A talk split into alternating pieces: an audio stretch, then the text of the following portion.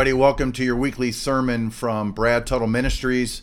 I am really glad you decided to join me today. Uh, this is going to be a blessing. It has been for me to prepare this, but I know it's going to be a blessing for you because of what the content is. I started last week into a new series on the Holy Spirit, and I'm calling it Who is the Holy Spirit? And last week was part one, part one, where we kind of took the main context of the sermon was about looking at him who he who he is because we need to learn about who he is first. And we talked about him in the Old Testament. We'll cover that a little bit today in this. This is going to be who is the Holy Spirit part 2, but we're going to call this the coming power source. So now we're going to begin to see the Holy Spirit coming into the New Testament. And remember, we learned last week that he was at creation. So he's been he's in the Bible from the very beginning to the very end. But now we're going to see him coming into the New Testament, into the book of Acts, and he's entering in in a new, special, amazing way that is going to be a great benefit to all those who know Christ. And I want to do something that I didn't do last week, but I want to do it today. So I want you to pray with me right now. Father, we're going into your holy word and we're talking about the Holy Spirit, God the Holy Spirit today. Holy Spirit, I pray that you would empower me and anoint me to bring forth this topic about yourself in, in, in best in the best way that I can as a human being. I, I pray that you would empower me, uh, that you would anoint me to do this right now, and that it would be made clear, and that those who are part of this, who are listening, that their lives would be truly impacted. Their eyes would be open to the truth. I pray everybody out there would take down and remove any bias they have a, a, about this topic and let them be let themselves learn from what they're hearing. And I pray again it would be clear and I pray it would be the truth. And I pray that truth would break through any barriers in their lives that are keeping them from seeing the Holy Spirit for who he truly is and what he came to do and what he does through us. So we thank you for this right now. We thank you for it. Glorify you in Jesus' name. And everybody said together, Amen and amen. So, who is the Holy Spirit? Part two, the coming power source. So, let me first of all start by saying that the Holy Spirit is underappreciated and underpreached in the 21st century. Um, people, as, as I said before, they they shy away from this topic for some reason. I think it's because of certain aspects of it.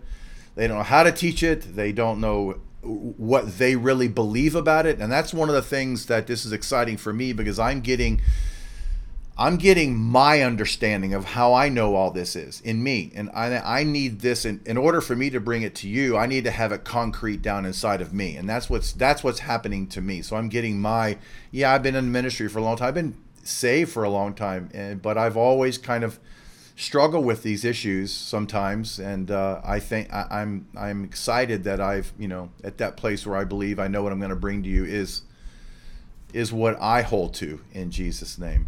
Um, there's kind of a prejudice of sorts against the Holy Spirit, which impedes many people from learning about Him. And if you go to a church where the pastor is afraid of this topic, you really need to ponder why would he be afraid of the third member of the Godhead? Um, the Holy Spirit is the one that was at creation. The Holy Spirit is the power source that we have. Why why would we shy away from discussing Him and everything that He does? Um, the body of Christ is often divided into two sides. One side stresses the Word of God, which is important, um, separating itself from what it views as emotional fanaticism, often linked to those who emphasize the work of the Holy Spirit. So you got that side. The other side is sometimes known for drifting into unbiblical manifestations and unorthodox teaching while attributing it all to the Spirit of God. If, you, if you've been around this enough, you know exactly what I'm talking about. So, seeing the abuse and the bad teaching, many on the first side will say, I'm not interested in experiencing the manifestation of the Holy Spirit. I just want to study the Word. But it was the Holy Spirit who inspired the word. And there's a lot of promises concerning his person and his work. And you ask the question then, how can anyone treasure God's word without giving the Holy Spirit his rightful place when he's the one that inspired the men who wrote it? it he, they wrote it under his inspiration. Uh, to those who move in circles that strongly emphasize the Holy Spirit, they need to be reminded to that everything must be tested by Scripture. You can't just go off and say everything, well, that's of the Holy Spirit. And I've seen some really weird things, some bizarre things that people do and actions and emotions that they get into that they say is the Spirit. And I don't see how any of that could be of it. So there's this uh, weird aspect of it. Um, and, and also, the Holy Spirit never puts focus on the preacher because the Holy Spirit was sent to do to glor- to glorify Christ alone, not the man or the man of God or the woman of God. And so, somewhere in the middle uh, is the kind of Christianity that we see in Scripture where the Word of God is honored. Gotta honor the Word of God, it's God's Word, along with, though, a dependence and an openness to the Holy Spirit, His baptism, His gifts, His works, and His power. So, there's a place where we need to be where we honor the Word of God. It is God's Word, but we are open and dependent um, we have a dependent openness to the Holy Spirit, His baptism that we've heard about, His gifts, His works, and His power. So last week we asked the question Is it important to spend several lessons dealing with this topic of the Holy Spirit? To which we answer yes, it is vital. Last week we talked about who He is because before we can correctly talk about the work, the gifts, and the ministry, we need to first know who He is. We realized and learned that he's not an it, that he's a person. He is a third member of the Godhead God the Father, God the Son, God the Holy Spirit. Again, sometimes the forgotten member, but without him, nothing would have taken place. Uh, what does the Bible say is about his identity? The Bible declares him simply as God. He's a divine person. He has a mind, emotions, and a will. Uh, the Holy Spirit thinks and knows. He can be grieved. He intercedes for us. He makes decisions according to his will. And as God, he can truly function as God. He can truly function as comforter and counselor that Jesus promised he would be in John 14, 16 through 17. We have a personal relationship with the Holy Spirit, just like we have a personal relationship with Jesus Christ and with God the Father. Um, by his power in creation, the Holy Spirit brought forth light out of darkness and order out of disorder. So, one of the key works of the Spirit is to bring life, which is regeneration, and to set things in order. The New Testament teaches, which we're going to learn today, teaches the permanent indwelling of the Holy Spirit in believers. We see it all through 1 Corinthians chapter 3 and 6. But in contrast to that, as we talked about last week, uh, in the Old Testament, uh, the indwelling of the Holy Spirit in the Old Testament was selective and temporary. He came upon people like Joshua, David, Gideon, Saul, Samson for a temporary, specific task, and then that task was over. For us, we're going to learn right now, we're going to step into, we're going to see him coming in a New Testament in the book of Acts. It's different now. He's coming to not just come upon us for a momentary task, he's coming to dwell inside of us. Our main text today is going to be Acts chapter 2. And we're going to be reading 1 through around 21 here in a little bit. I'm not going to read those yet. We're going to get to that. So turn to Acts chapter 2. Uh, we're going to be um, verses 1 through 21 through there somewhere. Um, but I, I first want to look at the promise uh, of the coming of the Holy Spirit, and we're going to go back to the Old Testament for that. And you can write down chapter verse. I'll just read this to you. Uh, there's an Old Testament prophecy about his coming, and it's found in the book of Joel, chapter 2, verses 28 through 32. This is powerful. This is prophesied that this was coming. Him coming this way in in in the book of Acts, in the way he came, was prophesied in the Old Testament hundreds of years earlier. And we see it in the book of Joel, chapter 2, verses 28 through 32. It says, I will pour out my spirit on all people. That's the Holy Spirit. Your sons and your daughters will prophesy. Your old men will dream dreams. Your young men will see visions. Even on my servants, both men and women, I will pour out my spirit in those days. We are in the book of Acts is those days and continuing on to today. I will show wonders in the heavens and on the earth, blood and fire and billows of smoke. The sun will be turned to darkness and the moon to blood before the coming of the great and dreadful day of the Lord.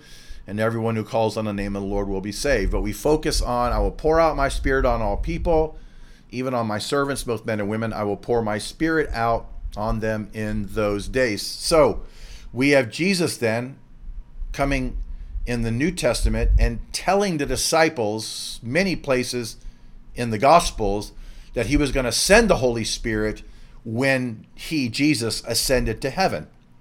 Let me read you a couple of those. John chapter 16, verse 7. Just write down chapter verse if you'd like to.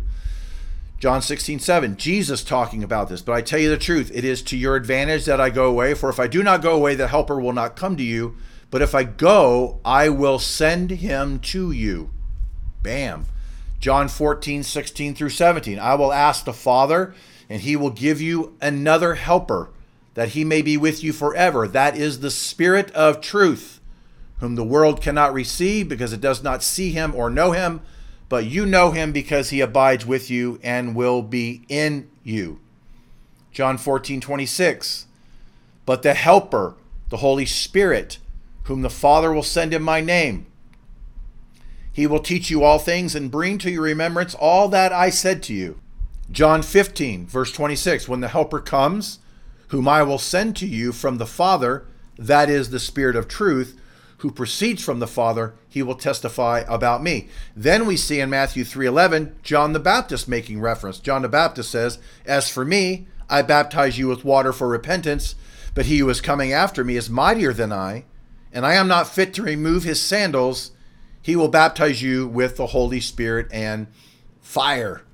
So let me interject this. Jesus knew Jesus knew that it was vital for the disciples to wait in Jerusalem for the Holy Spirit to come because he knew they needed the power of the Holy Spirit to enable them to do the works of God. So he's told them several times, I'm sending the Holy Spirit.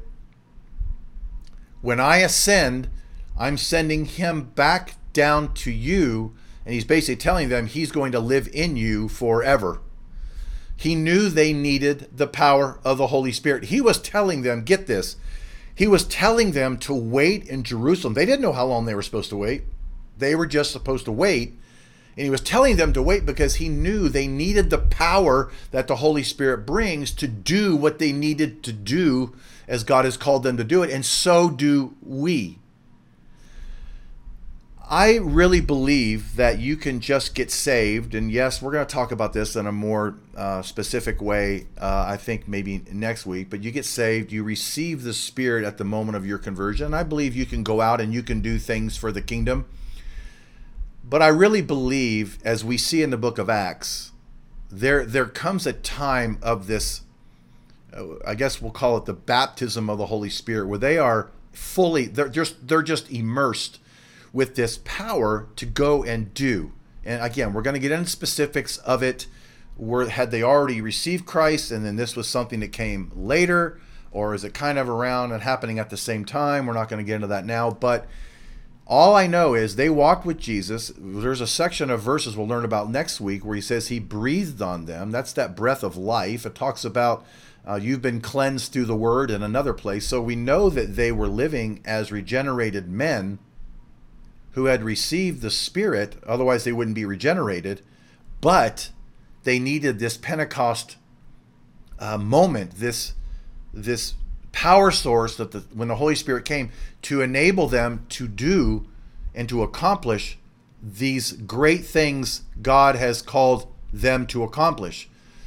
It's like their power source and their abilities were compounded. Right at this time when the Spirit came, to baptize them, to immerse them in his power, there was a compounding of their ability. That's the best way I can say it. There was a compounding of their ability. And, and I'll say to you, and I'll say this to me, and this is what I'm really seeing here. If if you need the power of God in your life, Jesus has a special word for us, for you, for me. Again, Christ knew his disciples needed power to do his works, kingdom works on earth. So he instructs them in Luke chapter 24, 49 and 50. Like I said a little moment ago, he said, Behold, I am sending the promise of my Father upon you, but stay, wait in the city until you are clothed with power from on high. So he told them what to do, wait. He told them where to do it, Jerusalem. He told them what to wait for, the promise of the Father or the coming of the Holy Spirit. He didn't tell them how long to wait. They didn't know if they were going to wait a week, a month, a year, 10 years, or 40 years. The simple instruction to them was stay, wait. Don't, don't go do anything else until. And that's the that's the qualifier is that word until. Don't go anywhere or do anything. Don't do any ministry or don't even go out and witness until because he's saying your lives will remain the same until the Holy Spirit comes upon you with power. And this is true for a lot of Christians that I know. They sense their life isn't going uh, quite according to God's design. Ever felt that way? They're dissatisfied. They want more in their marriage, their work, their walk in Christ, their witness for Christ. And God's saying, God desires these changes for us, but some things only gonna ha- are going to happen through the power of the Holy Spirit, and until He comes, things will remain the same. So wait in faith, and you'll be endued with power from on high. That's what He was telling His disciples, and indeed, it happened just like He promised. Uh, on the day of Pentecost, they were celebrating Pentecost. On that day, the disciples were filled I said they were filled full with a powerful anointing from God, such as the world has never seen. And 2,000 years later, the world has never been the same. This was a pivotal, pivotal moment in the birthing of the church and the establishment of the church and the church going forth into the harvest field and seeing multitudes of souls come to faith in Christ. So this is where it all started.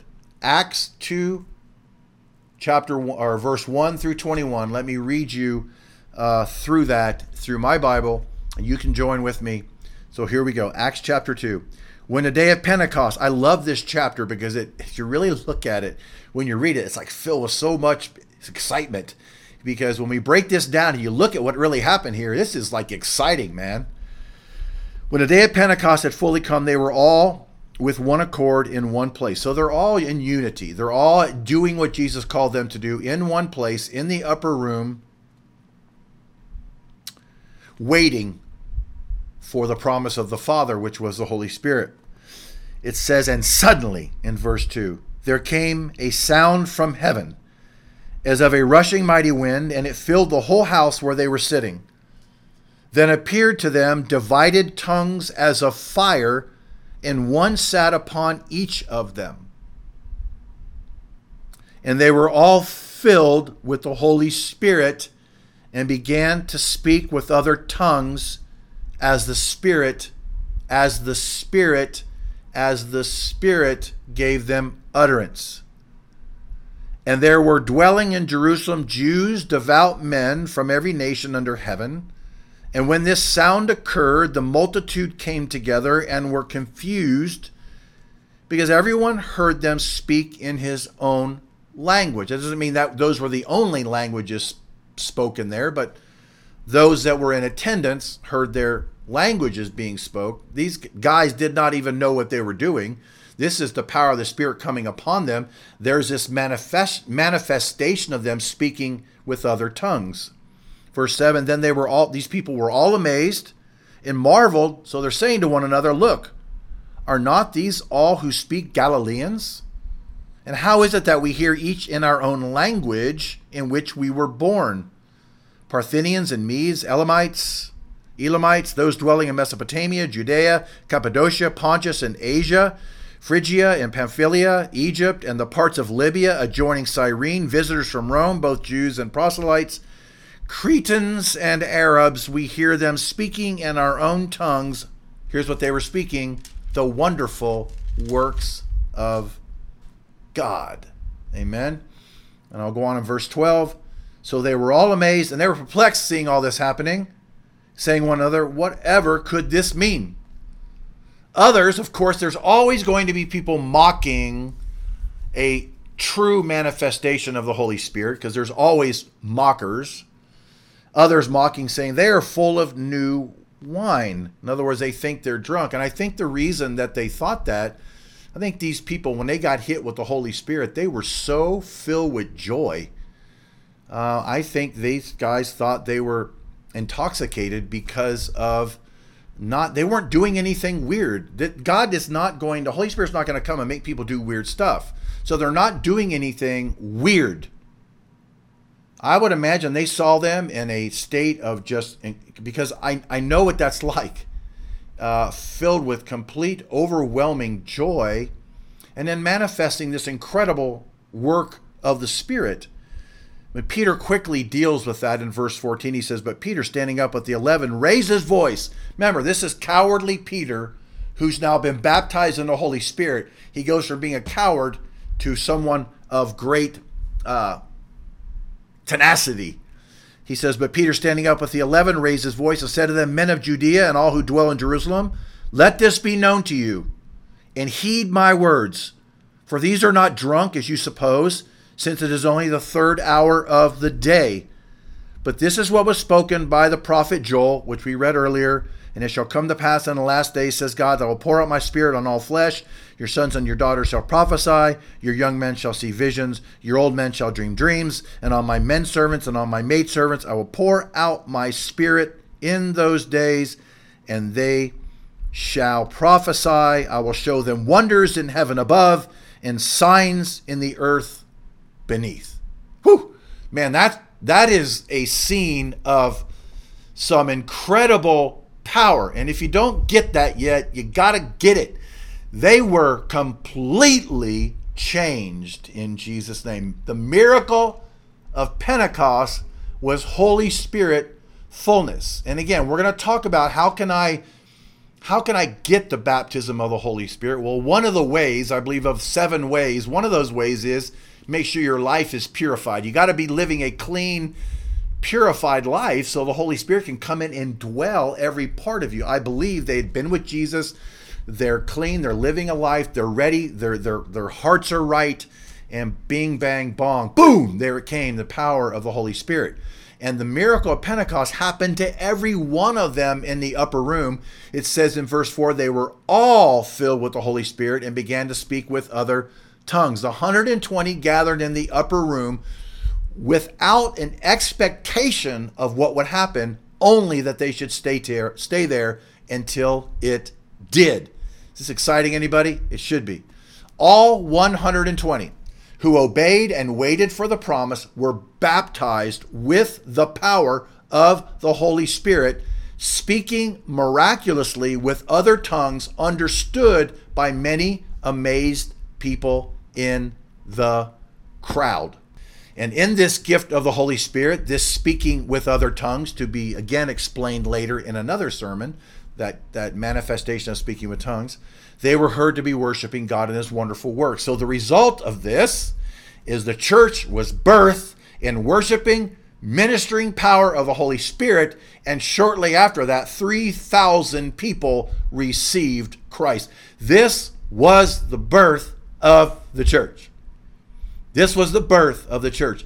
This enablement by the Spirit initiated, hear this, the spread of the gospel in this hostile environment of persecution, idolatry, and political oppression, and it is still the answer for the spread of the gospel today. The enablement and the power of the Holy Spirit is the answer for the spread of the gospel today. And that's why if people when they get to a point where they're afraid of the spirit of God, they're afraid of all the of a of a truthful manifestation, they're afraid of the baptism, the power of God, that's what's going that is what is still the answer for the spreading of the gospel throughout the world today. Again, in verse 11, it says, We hear them speaking in our own tongues the wonderful works or the mighty deeds of God. Wonderful works in the Greek is megaleia. It means magnificent, splendid, majestic, sublime, grand, beautiful, excellent, favorable. That's what they were speaking in these other languages, these other tongues that they didn't even know what they were saying, but these words were coming out, and it was all about glorifying God, these magnificent, splendid, sublime, and grand words about the wonderful deeds of God. Again, so it was on this day, that moment, that the source of power to fill believers came. That moment, that Pentecost moment, was that source of power to fill believers. That's when it came. I ask you, have you had a Pentecost experience? If you haven't, you are truly missing something. I think sometimes people get talked out of it. They go to churches where the pastors don't preach on receiving the power of the Holy. They talk about it, but they don't allow it to be manifested because they've seen all the weird stuff. People run from it because they've seen people do weird stuff. Listen, when the Holy Spirit works, it is perfect. It's perfection.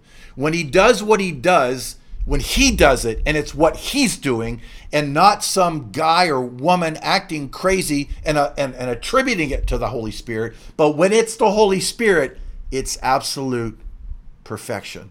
And I don't want to run from that. I want everything that He has for me. Listen, I will say real quick, and I'll explain this in further another sermon these 120 people were experiencing what is called, I've said this several times already, the baptism with the Holy Spirit. The baptism with the Holy Spirit. And man, this was just the beginning. This was just the beginning. There's so many unique things uh, that happened. He baptizes people with the Holy Spirit and with power. So let me explain a couple more words that happened. It says, as of a mighty rushing wind.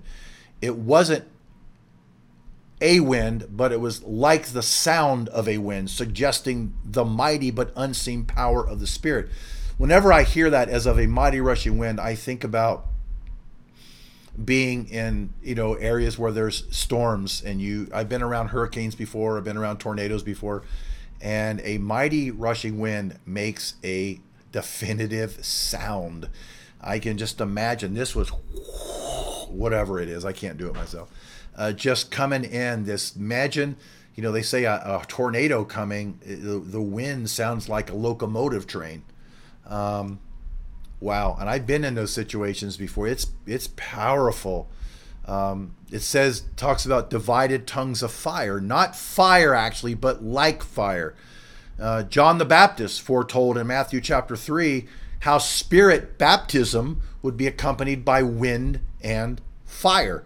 And this is a kind of a, if you think back, it's kind of a burning bush moment and it signifies the fire of purification. So each one of them had these tongues of fire sitting on them. That this outward manifestation of the Spirit's coming was just another sign of His power. Man, thank God for the Holy Spirit. But what was it that made the difference? What was it that made the difference? Here's the thing immediately before Jesus ascended to heaven, to sit at the right hand of the Father.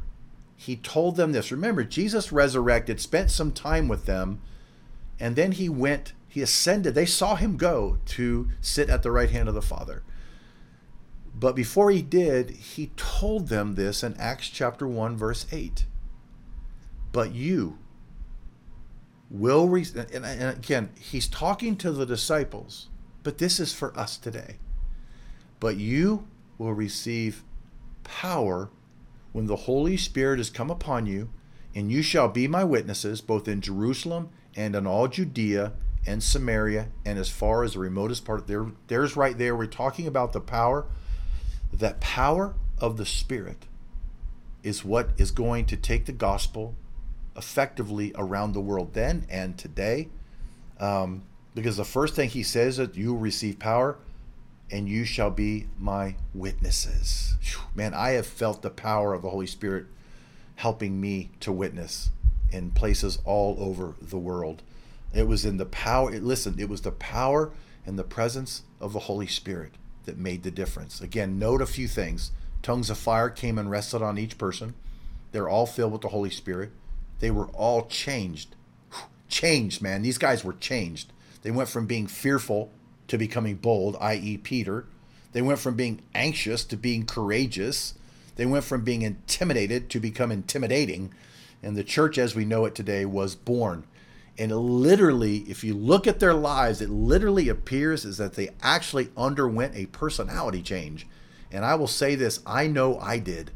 The moment of my conversion, and we're, and we're not talking about, we're not going to get into right now when this happens. Does it happen just when we're saved, or is it something that's subsequent to our salvation that can come into our lives, this compounding of the power of the Spirit? All I know is if I could say anything, it all happened to me at the same time because my salvation experience was not a. Um, it was not an unnoticed thing by me. It wasn't something, oh yeah, I prayed and I got saved and it was ho hum, I'm saved now. No, mine was an explosion. There was a uh, there was a personality change. There was a man. I was like, I was boom. I mean, I wept. I, you know, man, the power of the Holy Spirit came over me, and I know He immediately prepared me to go out and be a witness. It wasn't something that had to happen to me later. I got it right then. I got that powerful baptism of the Spirit at the moment that I got converted. I received Him because of what He does through regeneration. The receiving of the Spirit then. Uh, confirms my true salvation, but I believe at that moment that baptism happened to me as well. That immersion uh, of the Spirit came upon my life, and I became a witnessing machine. I got, I was on fire for God. I had a true life transformation.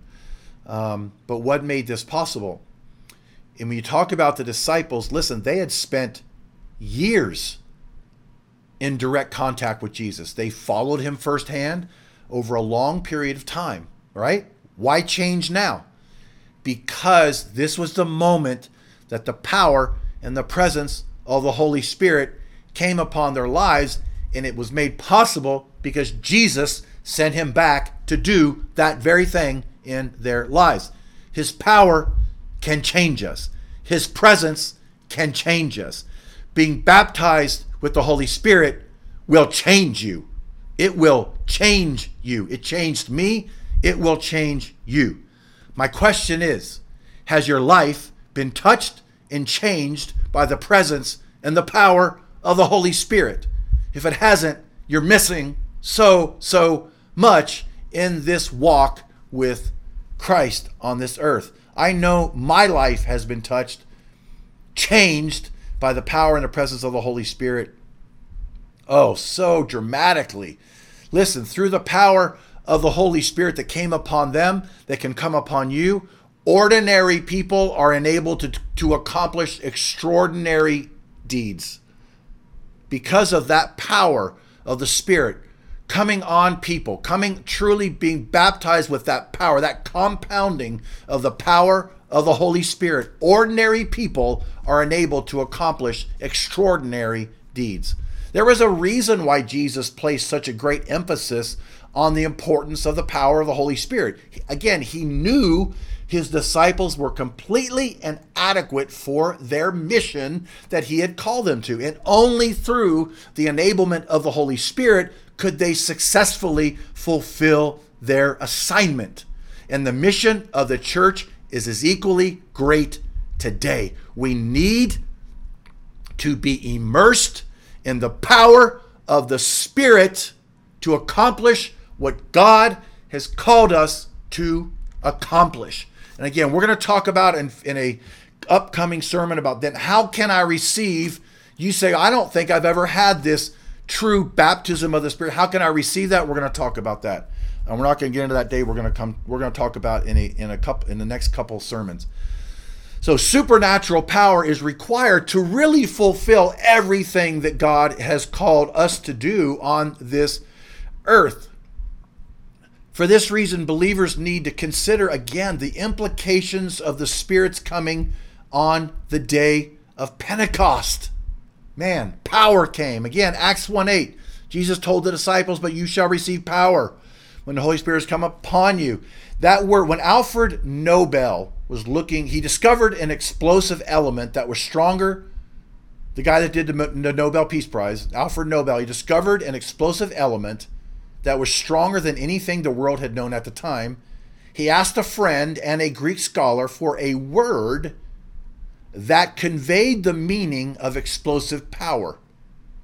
The Greek word was dunamis, and Nobel named his invention dynamite. We get the word dynamite from the Greek word dunamis.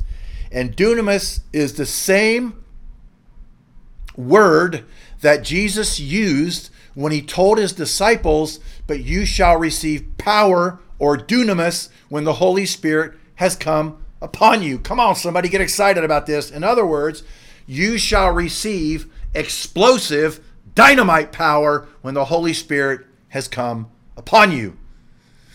Woo! Your walk with God, your walk with Christ, your life on this earth as a man or woman of God should be accompanied by explosive dynamite power. I'm not talking about weird stuff. I'm talking about living your life as a man or woman of God in explosive dynamite power. It will shake your life, it'll shake lives of people that you come in contact with. Wow, explosive. Are you living? Have you experienced that moment and that continued, then those continued moments of that explosive, dynamite, power filled life in Christ? So prior to Pentecost, let's look some examples. Simon Peter couldn't stand up for his faith when strangers asked him if he was a follower of Jesus. After the power of the Holy Spirit was poured out on Pentecost, Peter stood up and boldly preached the gospel, resulting in 3,000 people being saved right then and right there. After Saul of Tarsus became a believer on the Damascus Road, God led Ananias to go and pray for him. He was then filled with the Holy Spirit, and from that moment on, he went out and proclaimed Christ in the synagogues. In other words, the power is given for a purpose. Holy Spirit power is not for us to have as some novelty thing and do weird stuff. The Holy Spirit has given us and, and, and baptized us with His power for a purpose of service, to use it to fulfill the works of the kingdom on earth. It's not power to be crazy, it's not power to do weird things.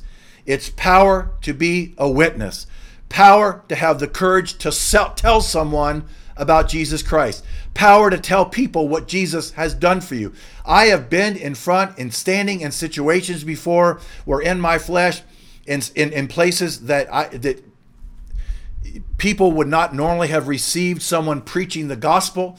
Had I tried to do that in my own flesh, it would have been terrible. It would not have been successful. But in the power of the Holy Spirit, that I carried in my life, that power equipped me and enabled me to preach the gospel where people, thousands of people, would come and receive Christ as their Savior, had nothing to do with me. I was just operating in the power that Jesus made possible to me by sending the Holy Spirit. I had my Pentecost experience, and then I've made sure I live my life being continually filled and filled and filled and I'm ready when I'm called to do something. The gifts come and they operate through my life. And I want that to happen in an even greater way in these years that I'm in in my life now. The power to do the mighty works of the kingdom.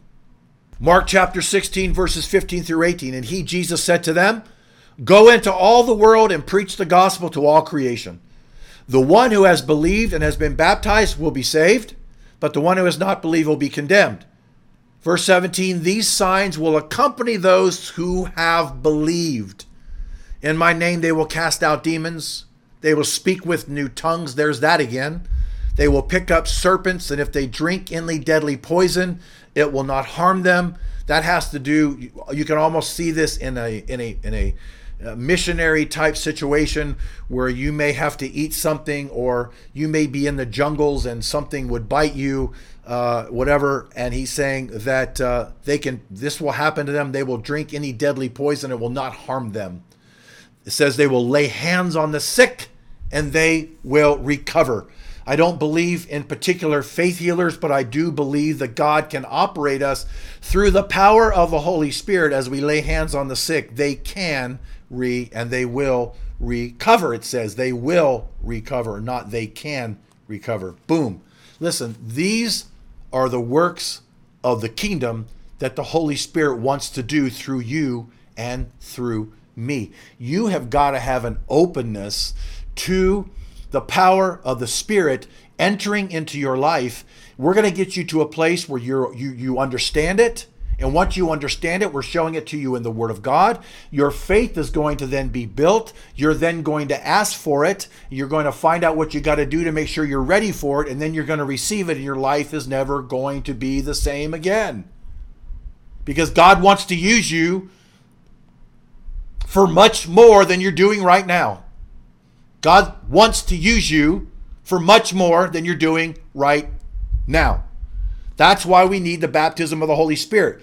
We need the full immersion of the Spirit in our lives. Man. And I'll be focusing a whole sermon in regards to the baptism of the Holy Spirit, and that may that may be next week. But let me say now that this baptism with the Holy Spirit, like here in Pentecost, it is a, and I'm going to say this right out, it is a definite experience which you will know, should know, whether you have received it or not. And until we until we have, I believe that uh, definitive experience in our lives, I don't believe we're really truly fully prepared to go and do uh, the fullness of all we've been called to do in the fullness of the power of the Holy Spirit. We need to get this. This needs to happen in your life. This needs to take place in your life. I'm praying that you let all the walls come down. The baptism with the Holy Spirit compounds compounds your effectiveness. I'm praying you let the walls come down. Let these sermons speak to you. Let the Word of God speak to you. Um, listen, the world, the lost, the unsaved need to see and experience supernatural power. They need to see the presence and the workings of the Holy Spirit through you and me. They need to see that why would we be afraid of going and ministering, sharing the gospel, but yet being afraid then of laying hands on the sick or operating in the gifts of the Spirit that are that are that are of perfection because they're truly coming from the Spirit? Why would we be afraid of that if that's part of what the Holy Spirit has made available to us? Why would we want to shy away from that?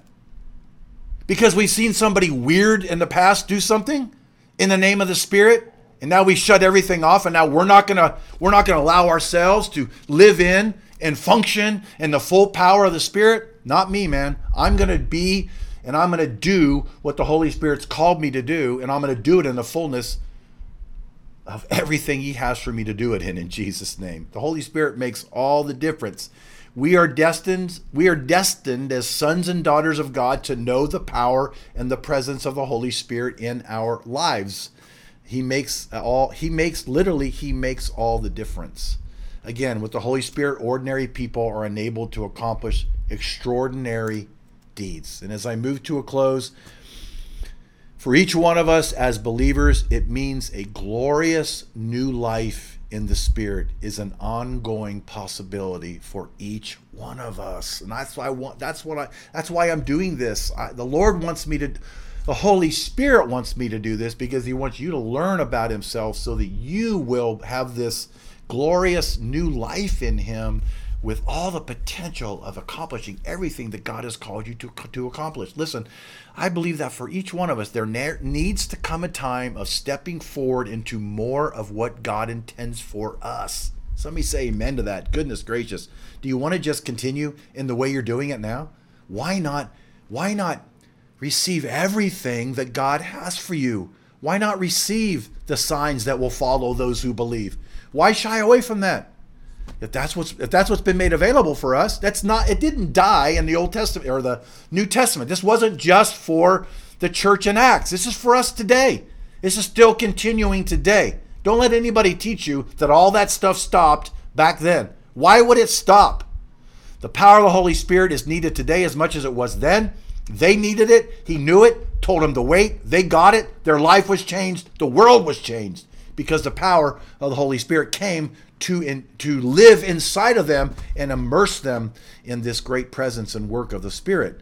And I believe that God desires that we would live guided, inspired, and fully immersed and powered by His Spirit. That we would live a way in a way that we are guided by the Spirit, inspired by the Spirit, and fully immersed and empowered by the Spirit. That's the life we're called to live. And today is the perfect opportunity to ask God, um, the Holy Spirit, to fill you with His power. We don't have to wait till the next sermon. You need to ask Him right now, if you would, to baptize you with the Holy Spirit. I will say this you need to. I, I believe part of, I, I believe one of the things that makes this possible is that you believe it. For number one, you're saved. Number two, you've been water baptized. He talks about that. John says, repent, be baptized. I do believe that a huge part of this to be completely immersed and filled is you got to have a life that's clean. You, you can't be dabbling in sin, playing with sin, and expect for the Holy Spirit to just empower you and just fill you like you need to.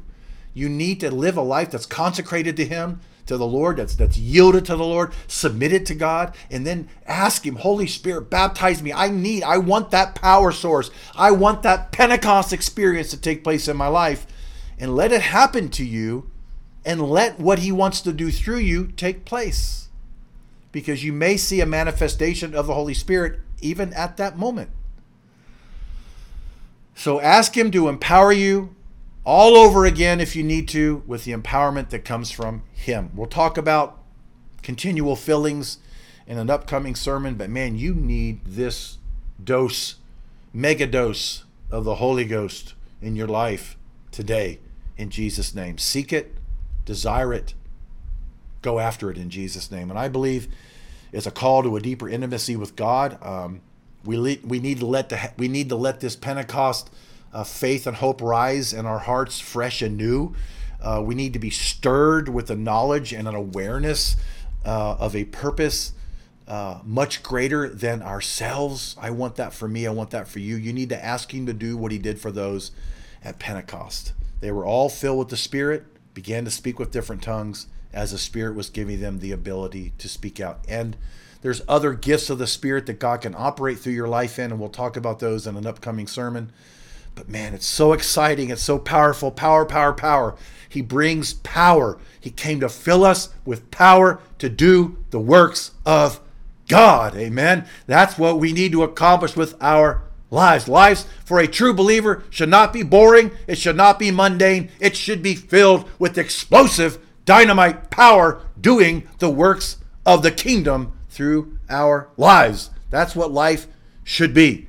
The great prayer uh, theologian E.M. Bounds wrote this What the church needs today is not more machinery or better, not new organizations or more and novel methods, but men whom the Holy Ghost can use men of prayer, men mighty in prayer. The Holy Spirit does not flow through methods, but through men. The power of the Holy Spirit is still at work today.